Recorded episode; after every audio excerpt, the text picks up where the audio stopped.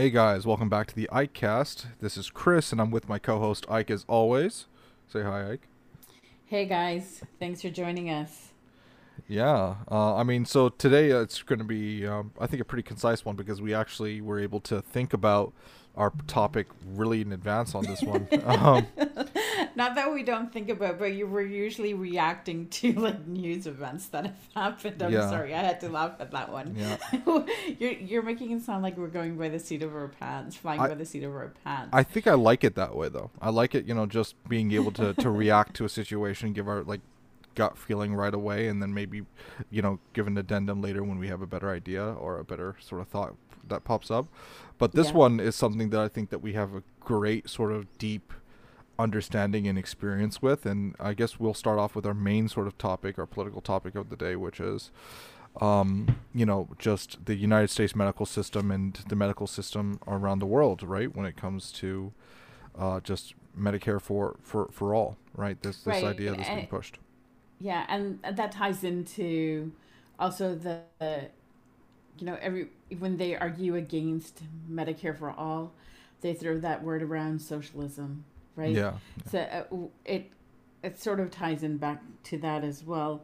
But yeah, uh, and um, guys, the topic came out of actually our our podcast last week. So uh, the funny thing was, uh, we finished our podcast, we uploaded it, published it, and me and Chris continued to talk the way we normally will. And I just, you know, while we're talking about um, some of the bigger issues, I just started to calculate how much I've spent on medical insurance. And this is so here in the US, the way medical insurance works is you go through private companies, right? If you work for a company, you may have a really good, robust medical insurance package where your copay or contribution to the insurance is minimal. Or you work for organizations where you've got a higher copay. And, um, you know, and so there's a, um, what, what do I mean by that is, so for example, if your insurance, if the insurance come back, comes back to you and says, we're going to, for singles, uh, company, you're, we're going to charge you 650 and for married or family, we're going to charge, you know, 1700 well companies what they might do is say okay 1700 is really high for family right? So we're going to take care of a percentage. Some companies will pay 90% of that cost. Some companies will only pay 25 i worked for an employer who did not want to pay a whole lot the employee was the one who um, ended up taking a taking on a significant amount of the burden. As insurance costs went up the companies the company was not increasing their own costs they just passed it on to an employee. So you went from when i first joined a company where my monthly cost was i think 89 to when i um, left the company and started my own business i think i was paying close to 400 um, a month in Uh, insurance I want I want uh, to generally go. What is the time frame on this? When did you like? yeah so it's it's like a it's a 13 year time frame right Yeah, so, so- i In 13 years, 89 to almost 400 Yeah. is uh, it's quite a bit. Uh, that that goes past like you know say inflation. yeah it, it is it's huge and, and then when i went independent chris i remember my because then i had to go private right? I didn't have and i say this in quotes i didn't have a, a subsidy by my employer so the full cost was on me. And um my i started off with 650 right per month. And each year it went up over six years until last year i was paying 926 Yeah, I know. I'm uh, and when it that's comes. over a six year period Yeah, I mean, isn't it kind of crazy though that there's this all of this stuff that pops up when it comes to like medical costs and insurance, and that your system in the United States is based on employers. Like literally, you're beholden to how well your employer wants to cover you, right? And then well Yeah, and here it's the thing is the system is built up so that the, the bigger the employer, the more they have in terms of bargaining with the insurance companies, right? But if you're a small employer, like I'm a, I'm going I'm considered a small business, right? As a small business, I don't have that buying power luxury, right? So what insurance? So this is, I mean, it's it's a it's an insane system um, that's being built up. You, as an individual, you can go directly to the insurance companies, um, or you can go through insurance brokers. I mean, I have looked at going through an insurance broker because what insurance brokers do will do is they'll pool, you know, small businesses that fit a certain number of employee framework together, combine them, pool them, and then go to the insurance company and say, hey, I've got a group of small business owners with employees of up to 10 i'm just throwing that number out there right? And what what's the best coverage you can give for them and what's the best cost? Yeah. Um, the best and, the best way to do that. Yeah the, the best way to really put this is like the american system fundamentally works on the idea where you know hospitals are private entities and they could be part of larger private you know hospital networks or healthcare networks. Yeah. Right, right. and as such you know they set their prices accordingly you know individually separate from each other sort of different organizations. So the h- price of one hospital could be vastly different from the price of the next. And right. and while that works normally in a free market economy right it's like hey listen if you want to you you shop around for the best deal. That's not how it works in healthcare right? No, you don't doesn't. get the option to go like, oh, I need to shop around who can get me the best deal. It's like I'm fucking dying, right? Right. Yeah. You know, I need to get help.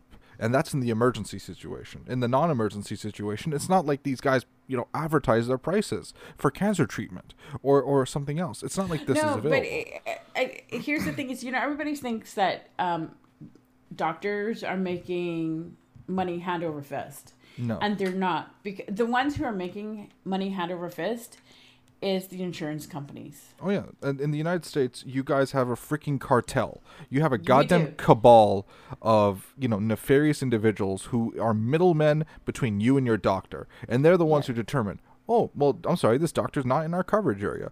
Fuck right. you mean it's not in our and, coverage area? And Chris, I haven't even like gone to okay, so I'm paying monthly for insurance coverage, right? But every time I go visit a doctor, again, it's dependent on your coverage. But if you you also have to do what's pay a copay. So every time you visit a doctor, you're giving the doctor's office a copay payment of it can be as low as ten dollars to as high as a hundred. And here's the thing: if your copay is ten, that means your monthly most in most cases your monthly insurance cost is high. Yeah. So but if you reduce your monthly insurance cost, your copay will go up. So, you know, most times it's okay. But what if you go through a period of time like COVID 19, right? Where you have to visit your doctor uh, more, you know, more extensively or uh, more often than you would have under normal times. And so if you opt for a lower monthly but a higher copay, that ends up adding up too. Okay, so and there's a different there's a different rate for your general practitioner and it's a different rate for specialists. Of course. And so I I want to I want to limit the, the discussion in terms of the United, United States medical system, partially because I think people are well aware, and most of our listeners tend to be United States uh, listeners. Um, people are well aware of yes, how the but system I think works. This is a cautionary tale. Yeah.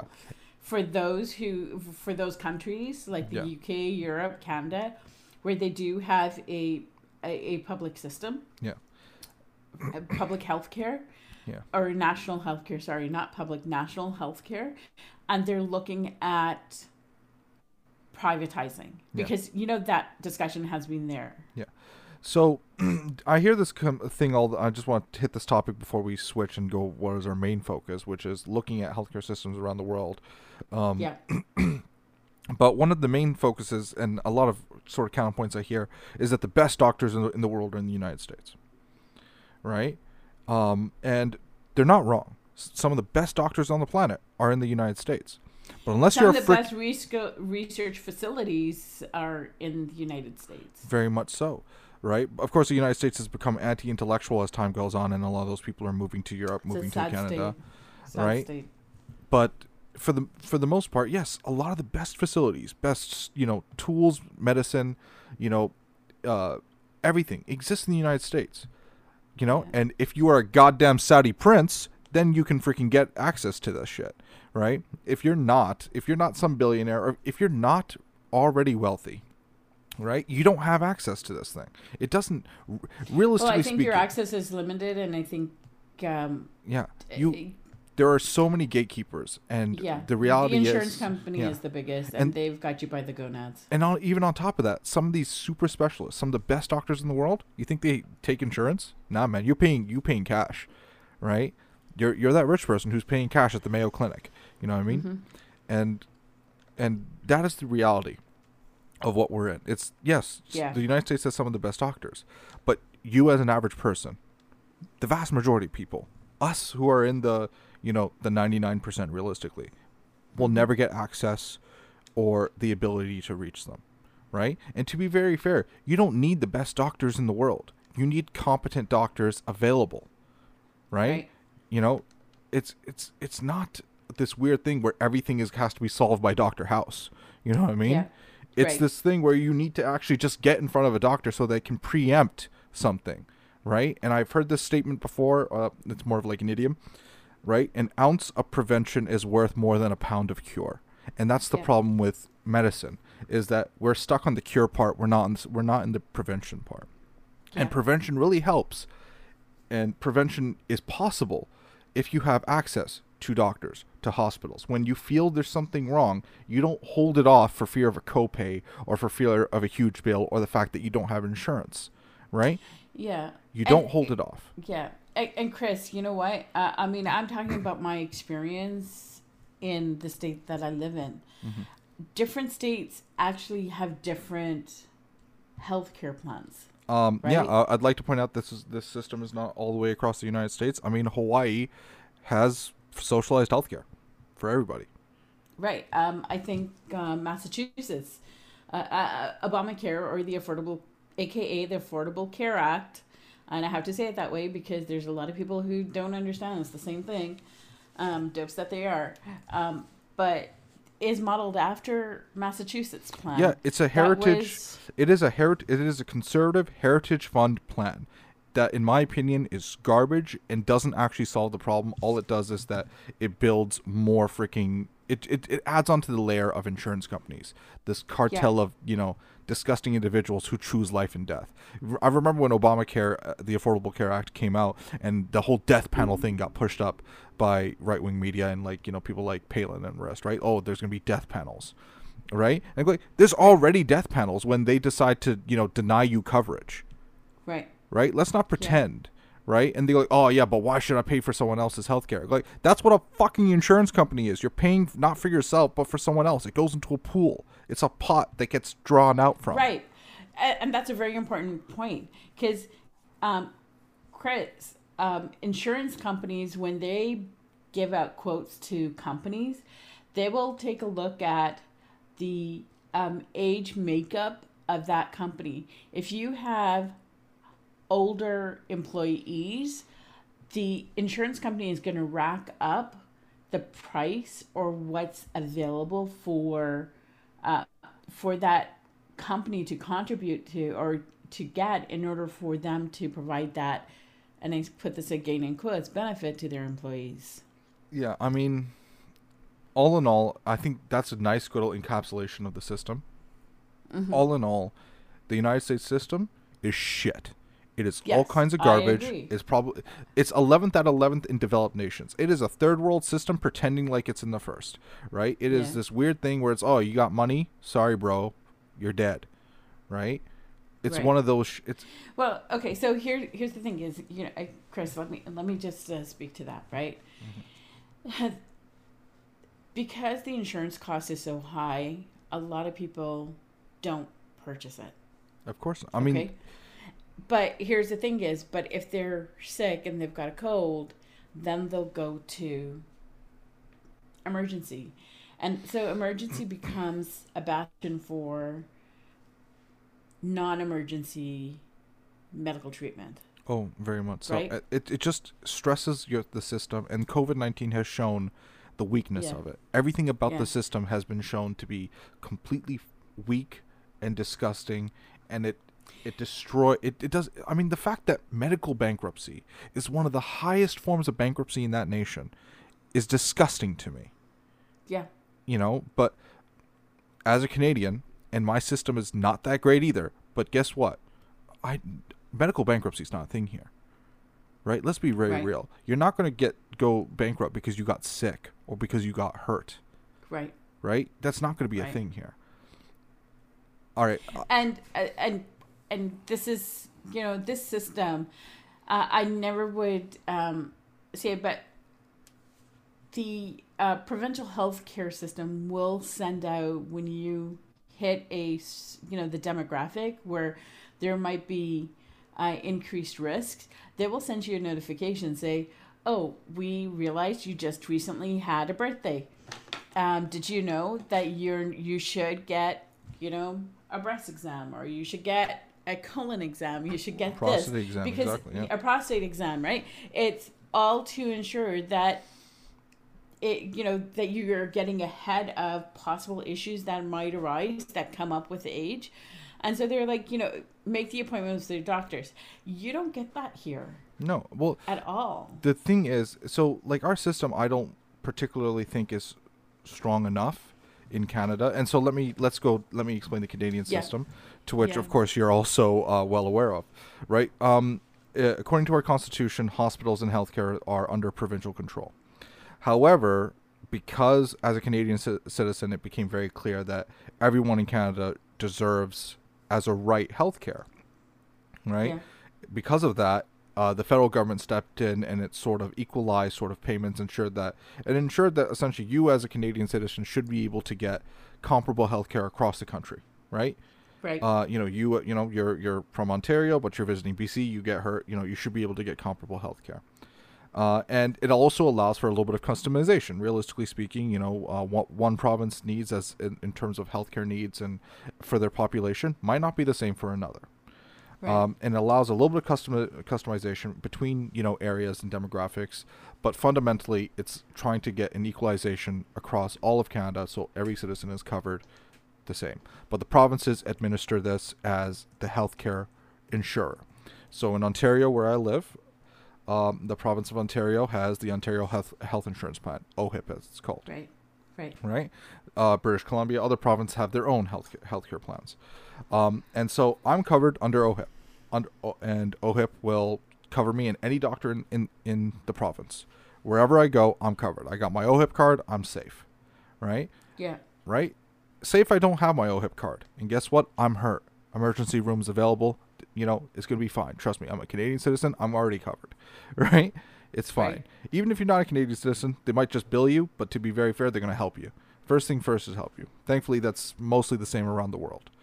Um, But that that's how I'm covered. As the as Ontario is the the only insurer, so to speak, they get to you know dictate, and and so like the United States, our medical networks, our hospital networks, uh, doctors' offices, and everything, they're all private businesses. They are not government run. They are not government owned, right? But what they do is they bill the government. And the government, like an insurance company, will be able because they're the largest insurance company, will be able to look at it and go like, "No, that's exorbitantly high. We're not paying that much." There are the ones with the bargaining power, and you're like, "Well, but why should government be able to do that?" I go like, "That's what insurance companies do. That's why they big insurance companies get to dictate right that's ex- it's just, it's the same thing, but the difference is now we're in the pool with an even larger group, and they all get to and and they get to dictate, and they dictate what's Right. best, right? Go- it's people think governments, you know, tend to spend too much, but inherently Medi- Medicare is something you have to spend on, and it's something Yeah. that you can reduce the cost of if you have a single, you know, large conglomerated insurance uh, package that's shared across millions of people because then they're the only game in town and they're the ones who can keep on drawing prices down, and the reality they can. And people are gonna wonder, it's like, oh, but doctors don't make that much. He goes like, of course they do in Canada. You think we have an exodus of doctors?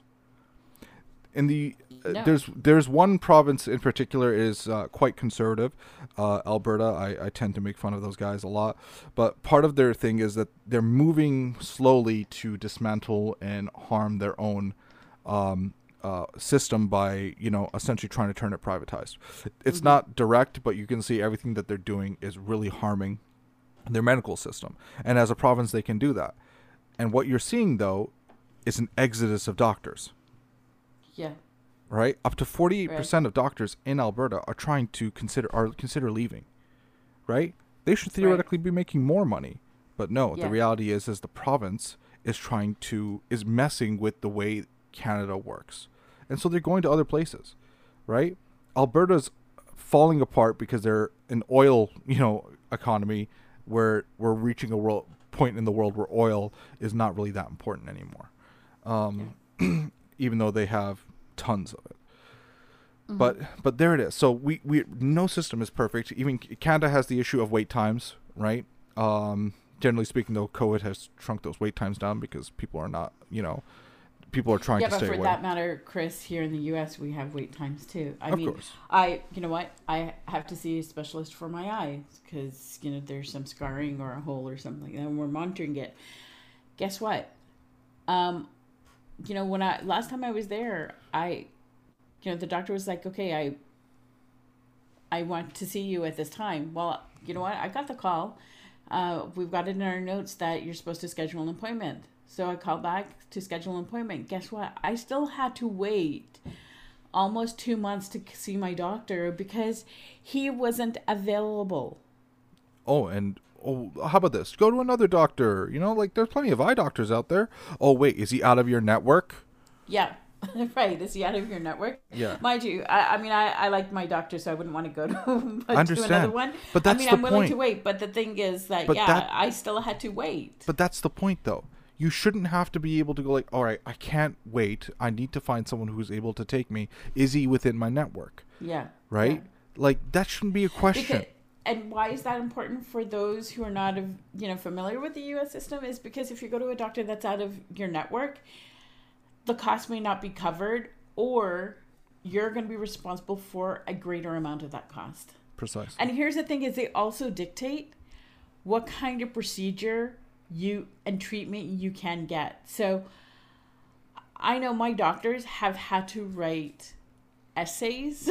they have to write they have to write and explain and get pre-authorization for certain procedures that I've, I've had to have because the the position of the um, the insurance company is no it's not needed well how the fuck do you know if it's needed or not are you my doctor are you in that room with yeah. me Yeah. So no. yeah, why is this middleman coming between you and your doctor? Your doctor's listen. Your doctor is the one who's the, the, the expert here. I know there's no like the, there's the, this panel of experts that, that the insurance companies put together to determine whether uh it's bullshit yeah I'm not even sure if it's fucking real, but whatever. The Canadian system, in my opinion, is not perfect because we there's certain things not covered. Dental, um, what's called uh, essentially teeth and eyes essentially are not covered.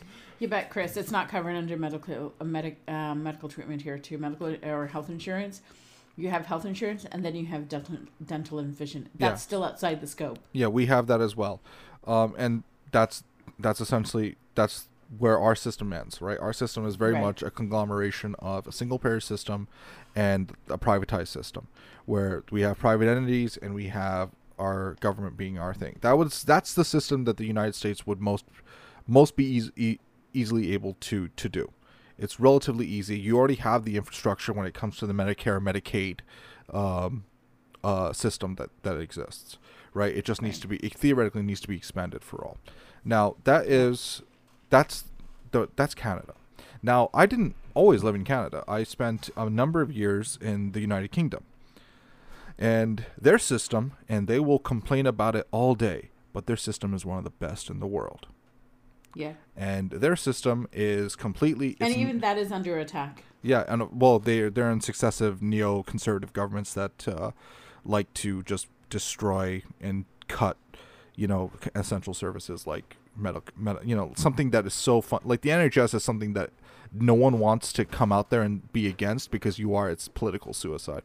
And so Yeah. and so the National Health Service or the NHS in the in the United Kingdom is uh, a completely nationalized health service where every aspect doctors are actually uh, employees of the government uh, hospitals are part of government networks everything.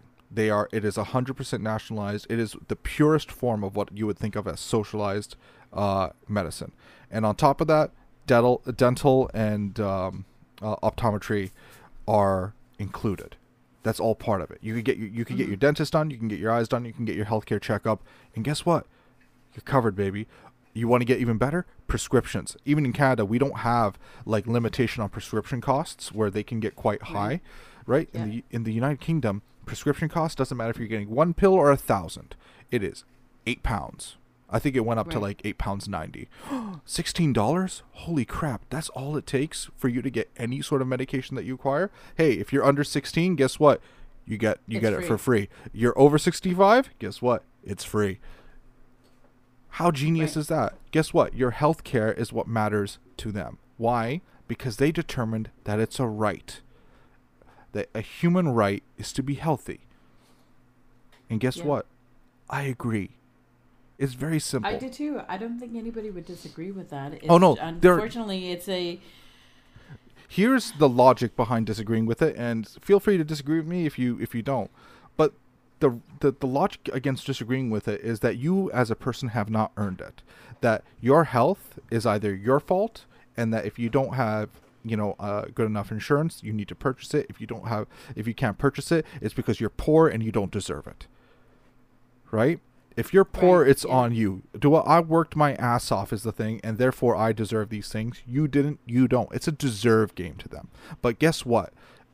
When you make it a right, Well, it, it, it's right. It, it, it's a it's that idea of uh, a right versus privilege. yeah, and and of course it's hard to, to to argue against somebody who believes that you know being alive is a privilege. You know, those are the same people who are you know the pro-lifers who are against you know medicare for all i, I pause and i examine go like you're really not really pro-life are you you're pro-birth after that you're like yo fucking you know figure it out yourself idiot Yeah.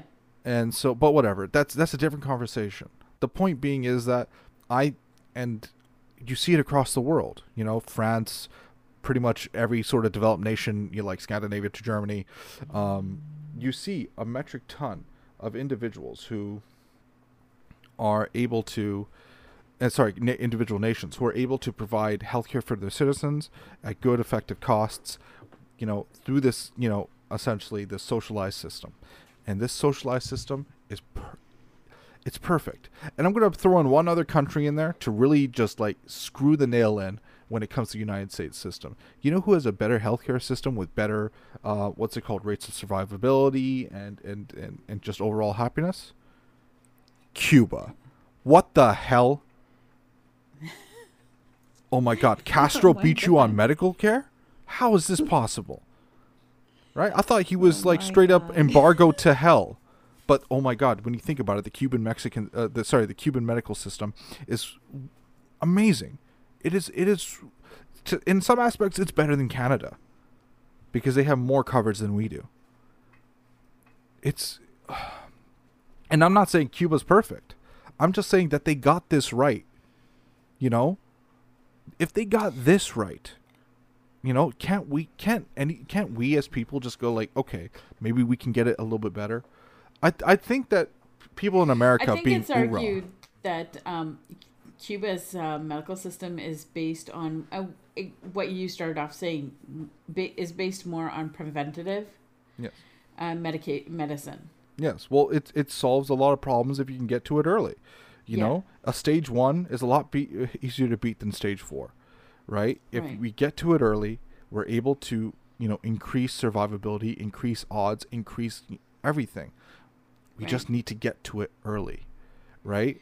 And the problem is, is that when you th- are too afraid of paying for something, right? Yeah. When medical bankruptcy is a possibility, you won't get to it early.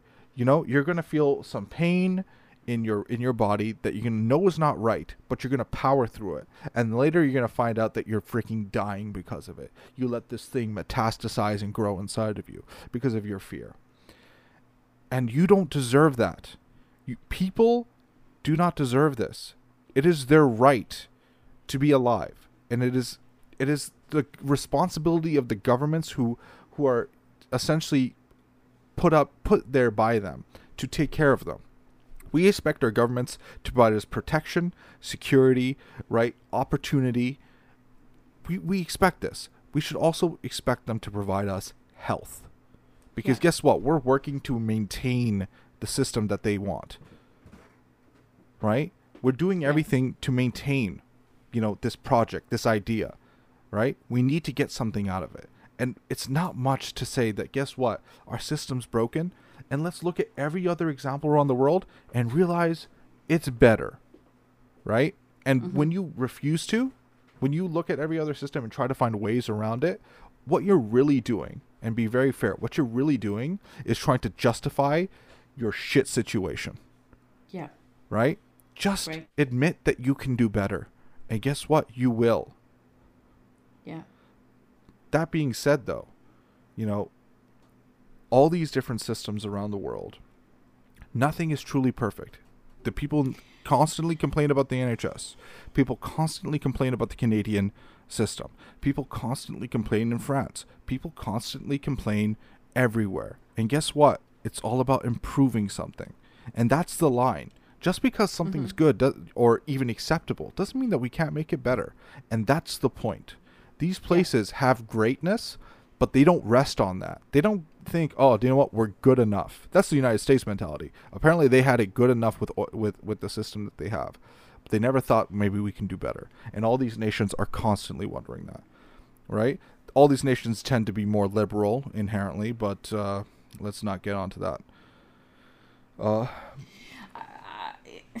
here's the thing is chris you know what i that term liberal it's just you know what it's been labeled as this extremely offensive um, term and it really isn't well, it's been labeled there. Literally, we have a party called the Liberals in Canada, and they're currently in power. So I guess you know, eat a dick. I guess I don't know, man.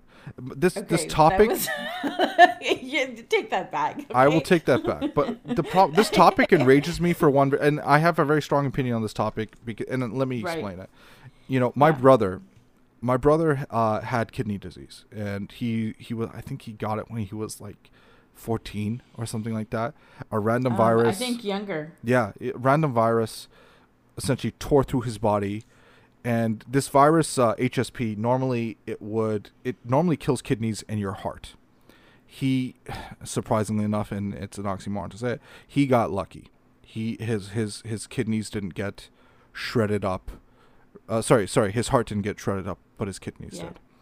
Uh, later on in life, in his uh, late teens, early twenties, um, his kidneys finally gave out on him, and he had to go on dialysis. He had to start the process of trying to get a transplant.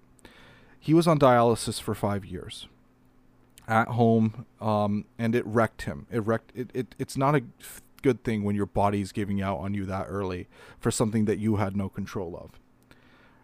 I'm not from an extremely well-off family, but I'm comfortable, right? right Nevertheless, nevertheless, I did the calculation of the cost of his treatment every year, yeah sixty to a hundred and th- hundred thousand dollars.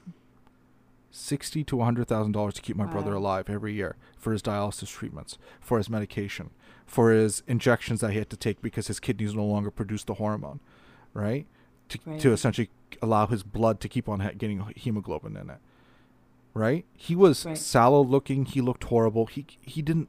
I mean, life m- was horrible it was him. scary yeah and he was so young and he and this is not like oh he ruined his kidneys through diabetes or he did this because he was a moron he he none of what, what happened to him was his fault or could be controlled or stopped yeah but because of the but because of the wasn't system it chris wasn't it chris that um he'd gotten sick Yeah, and it just activated it wasn't one of those things that it's one of those things that most people have and then and then but for him it, it hurt him yeah but you know, there it is. But under and so and then eventually he got his. He, I think last year, uh, he he got his transplant. Late last year, yeah. Yeah, he got his transplant, and he's he's, my goodness, he he it's he's a different person altogether now. Night and day, Exactly. guys. Night and day difference. And the, even the cost of the transplant. Yeah. I think about the system that we're in and the fact that my mom didn't have to worry about money, but just had to worry about her son. Right? Yeah. She just had to make sure that, you know, he kept going to school, that he kept his mind, you know, strong, that he did everything in his poss- in her power to keep him going and to keep him Yeah. strong enough to, to, to get the kidney. Right? He's so young for this sort of thing, and he's going to be doing this his entire life. Kidneys don't last forever, even the ones that you get transplanted. So he's going. to This is not this. This journey is not done for him. No. but this it's not. journey is not going to bankrupt him, and never in, did in a moment where he's going to have to think about bankruptcy, or never was there a moment where we had to think about maybe my brother was going to die because of a system that couldn't help him. So Right.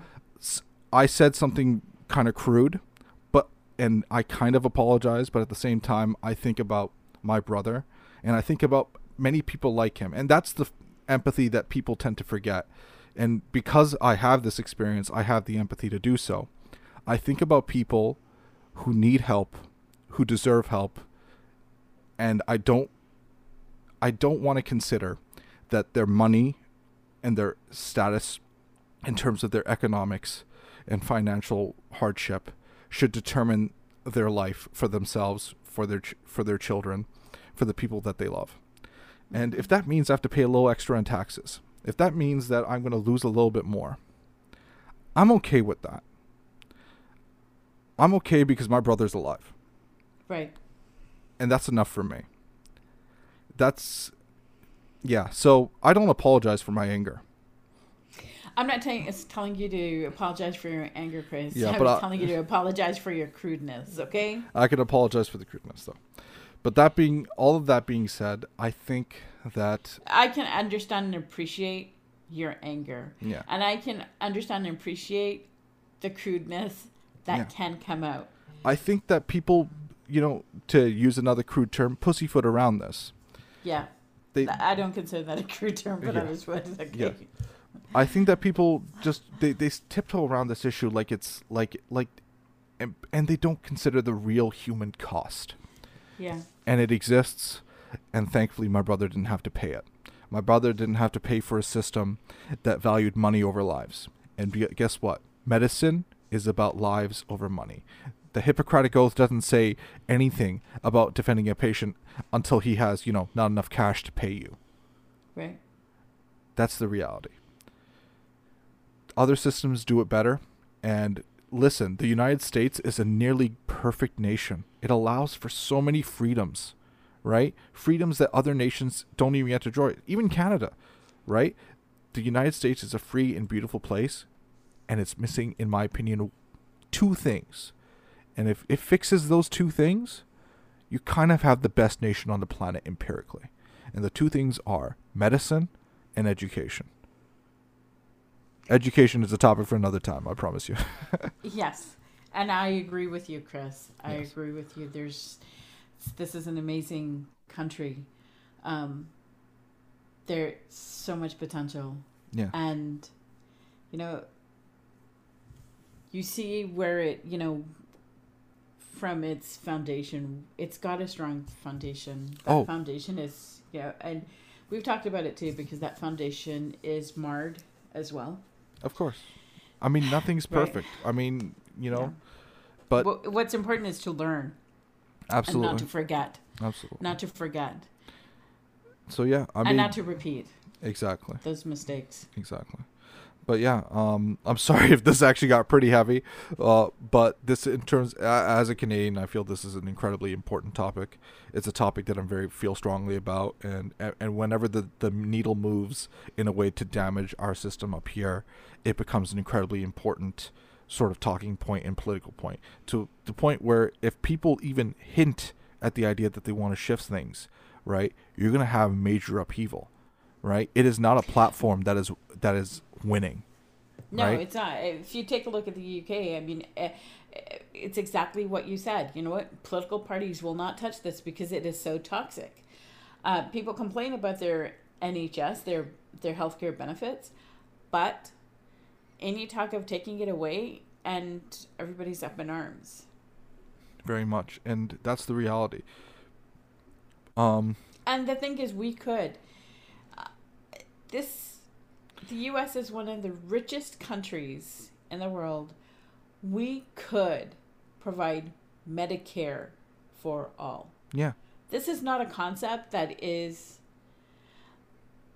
like it's not like it hasn't been tested. taxes that we pay as individuals. Yeah. We, you know what? If Rather they, than if they diverted some of your tax money away from the military. From, I was gonna say yeah, it, from, but I stopped myself. From trillions of dollars spent on trying to bomb an Arab nation to, to, to, to dust.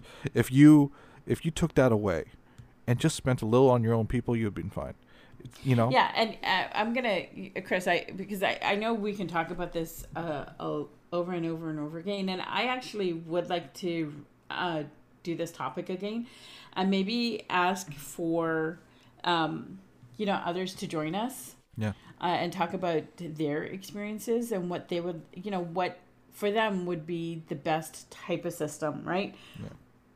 but i want to leave everybody with this thought, and it was a article I saw earlier this week, this past week, and it was how the military had used funds that had been uh, earmarked for COVID nineteen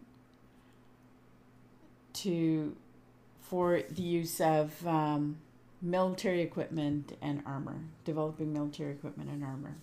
Yeah. So you uh, take money that was earmarked for health care, preventative. Then, yeah, and then and then yeah, use it on it for for the military. military. Yeah, yeah, for the military. Yeah, I mean, wasn't there a boat literally off the co- off the harbor of New York that was filled with people just you know infected with COVID? You know, this yeah. military nav- naval boat, right? Like yeah, it was in the summer, and, they, and yeah. and what what did they do? They didn't rather than I you know and the captain got desperate right because there, he wasn't getting support the, the support and it and it got leaked whatever got leaked and he was wasn't he discharged or was yeah. he was removed from the boat but was he discharged as well i don't know if he was discharged it wouldn't surprise but me he, okay yeah I we'll, we'll come back to you guys and uh, but he was definitely removed of his command. Yeah. At the first port, U.S. port where the the ship had landed, and there's videos of him when he's walking down the gangplank uh, with the sailors that are under his command cheering him on. Because he put his uh, his you know he his did crew. yeah he did the most important thing of any commanding officer which is he put is his men his first. Yeah. Yeah he put his his personnel first right? And i and you know good on him right? Yeah. The military is not and, and it, the military right, and, is a necessary aspect of our of our daily life and security. And yeah. but we need to use them appropriately and we can't send them into harm's way for nothing yeah. and that money that is used constantly to justify everything can be used better to to help people. And so, all right, I want to shift from this incredibly heavy, heavy, and you know, just straight up um, infuriating topic for myself. Um, okay.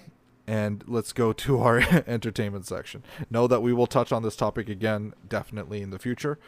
Um, as who knows, as perhaps maybe. Uh, um, we might want to um, think about Chris. I, we, we are close to the election. We might want to look at um, what the two yeah the party platforms are. yeah yeah the party platforms because I think that's important. Absolutely. Um, for us to take a look at. Mm-hmm. Um, so that will be um, to come. Yes.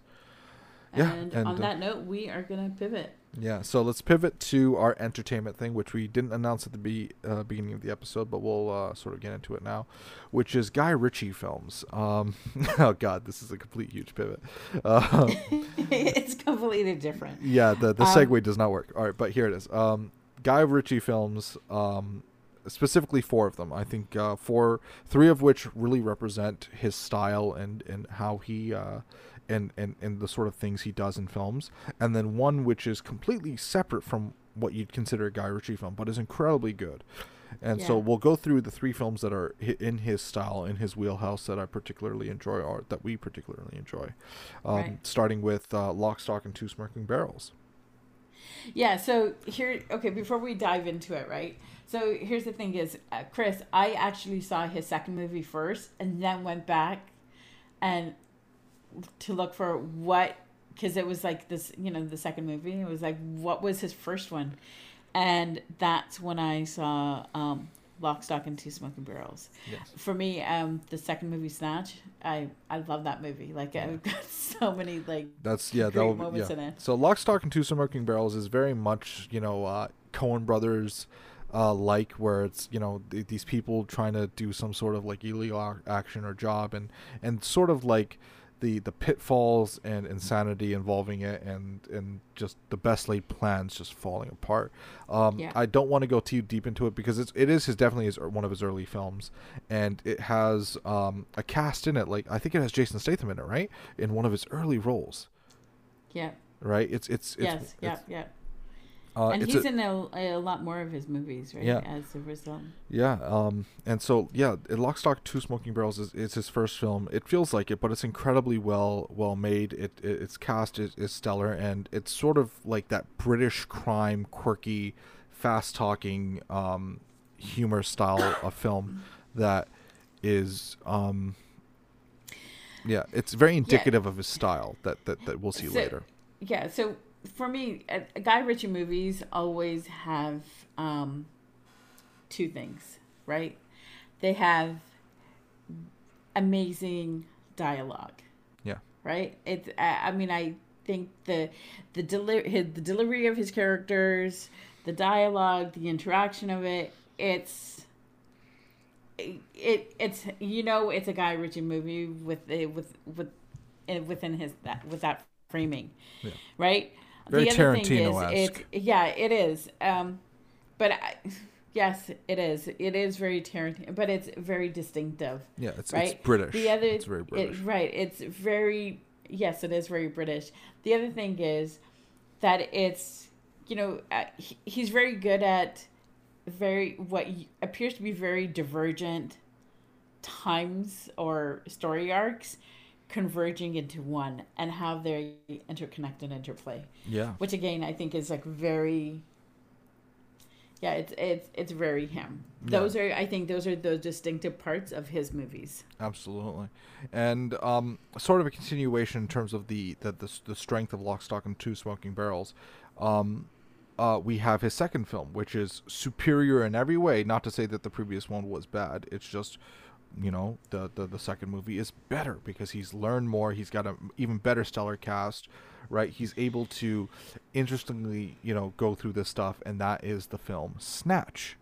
yeah Uh, and Snatch is very simple. It's you know uh, this entire strange sort of movie where all these disparate characters are somehow or another involved in circling around this diamond that's you know uh, been stolen. This you know really Right. big, large diamond that everyone's after, or people are not after, but they sort of get a, a hold of. It's it's this weird sort of tangled interplay between all these different characters and this MacGuffin, which is the diamond. right Uh, and the cast is the strong part. It doesn't, you know, it's not about getting the thing. It's the strong part of this, the interplay between all these different disparate characters.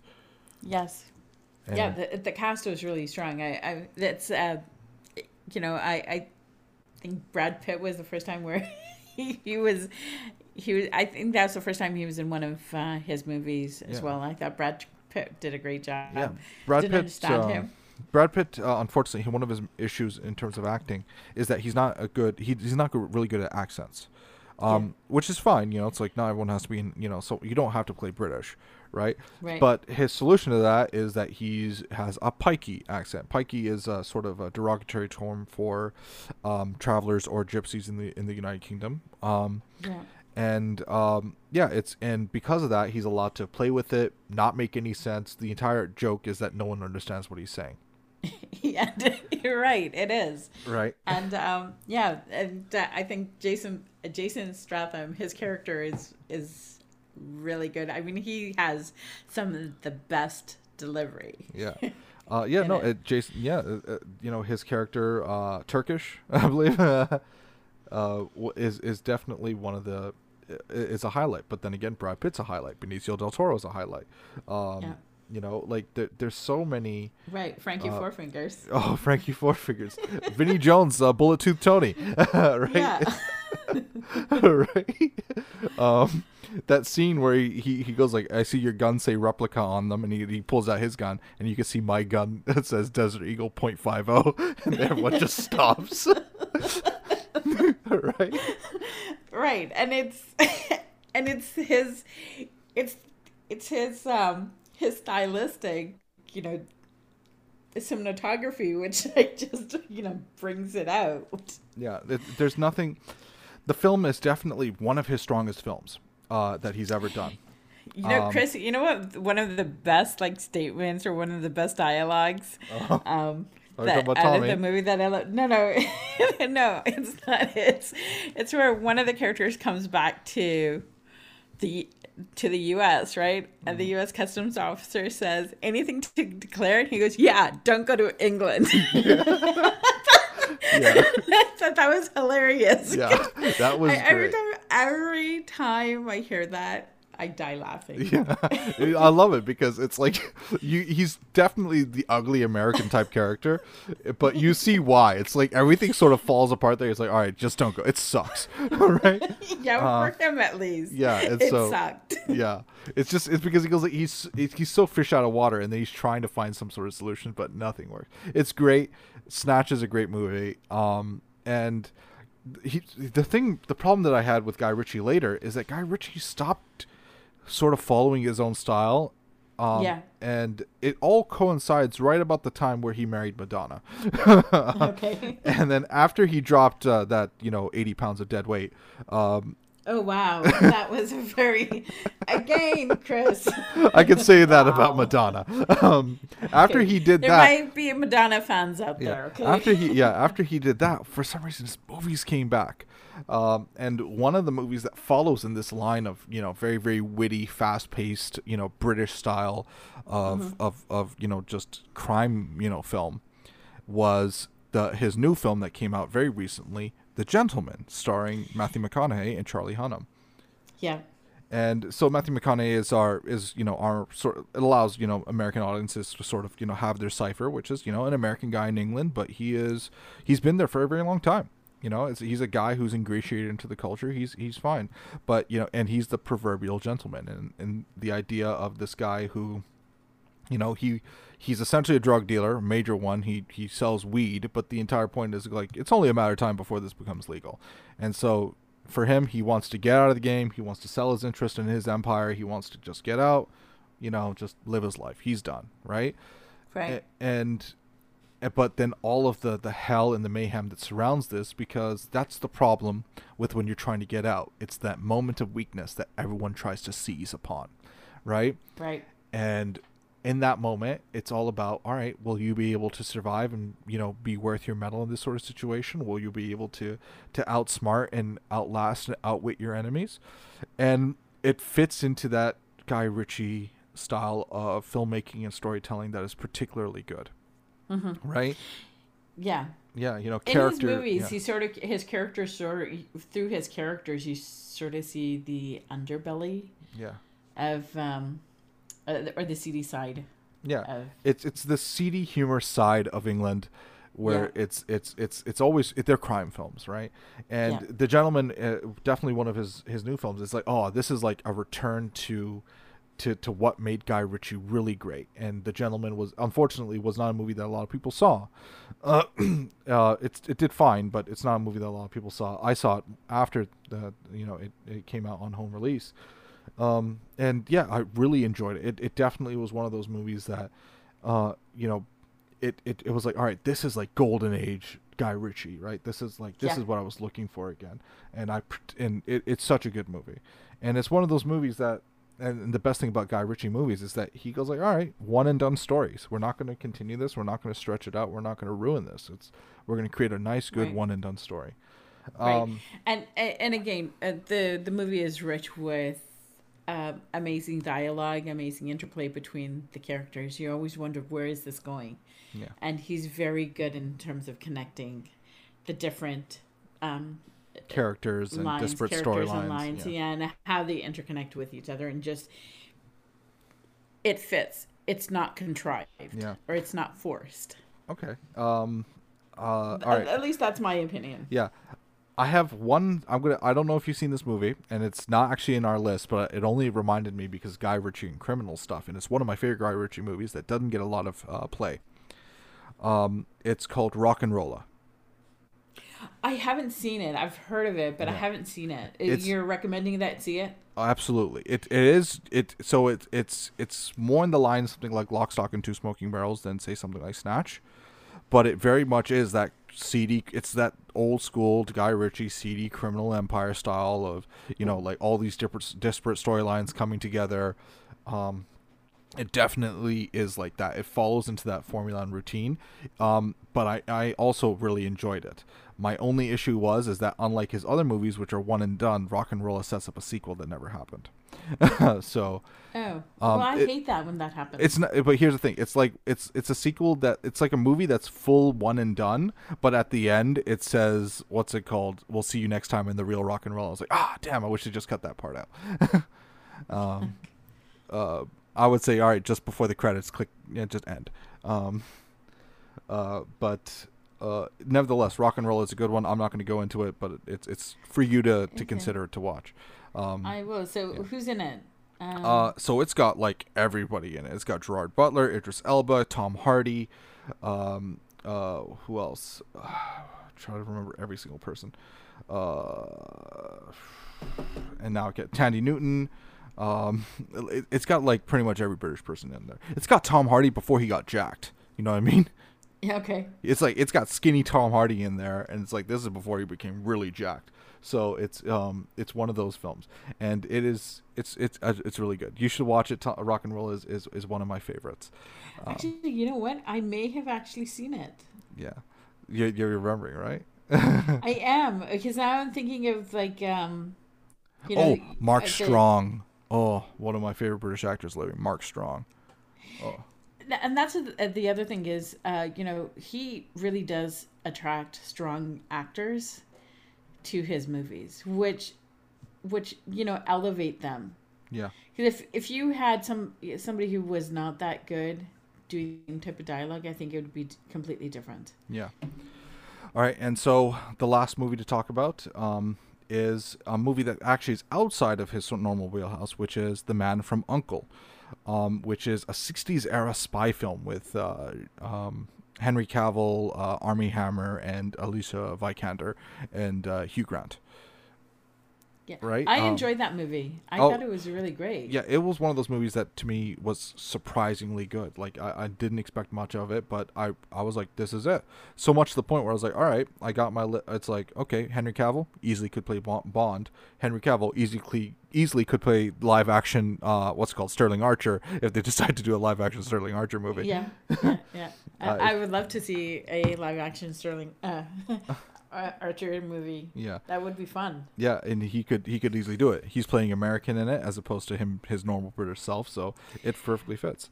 Um, right uh, but and yeah, armie hammer play uh, plays the kgb agent Yeah, he p- plays a Russian agent. It's sort of like height of Cold War, KGB and Ru- KGB Russian agent and uh, uh, CIA, uh, uh, what's called American agent, have to team up to, to work together to deal with. So a problem. you know, uh, Chris, I it sort of gave me a feel of you know the Sean Connery type of Bond films. Yes, it, it definitely it's all about that. It's it's it's very much mimicking that sort of stuff. The uh, you know who the villains are, what the Yeah. threat is, it, and the the the the, the time, the sort of like the era in which it does. All of it is very much, um, you know, '60s era spy Bond film, and Yeah. it does it well, and it doesn't forget what it is though. It's not truly aping them, but it's definitely paying homage. So Right. Uh, yeah, it's it's that's a really good movie that's outside of this whole British crime angle. That's more you know, it, it that's completely different. And for me, Right. It, well, it's completely different, but it still uses his formula, right? Yeah. It still do. You, you still have the action. You have the the witty dialogue. You have the um, the the different arcs that converge. I, Yeah. It still has his formula, but yeah, it's not your. It's not the the British crime capers. Exactly. Um, I think that's a good place to end it. Uh, I hope you guys enjoyed uh, this episode, our really, really heavy top half, but also our fun and more movie uh, recommendation second half. Yeah, I hope you guys enjoyed it too, and thank you again for joining us. Um, I know that the top half of it we were pretty heavy, um, and Chris got a bit OTT in his passion, Yeah. but uh, but hey, this uh, this is a very you know it, it's it, these are topics that we're really really um, Passionate really about. important to us, passionate about exactly, Yeah. exactly. And on that note, everybody have a great um, Saturday um, or weekend, and um, and the upcoming week, and we will we will see you next week. Yep. See you guys. Bye. Okay, bye bye.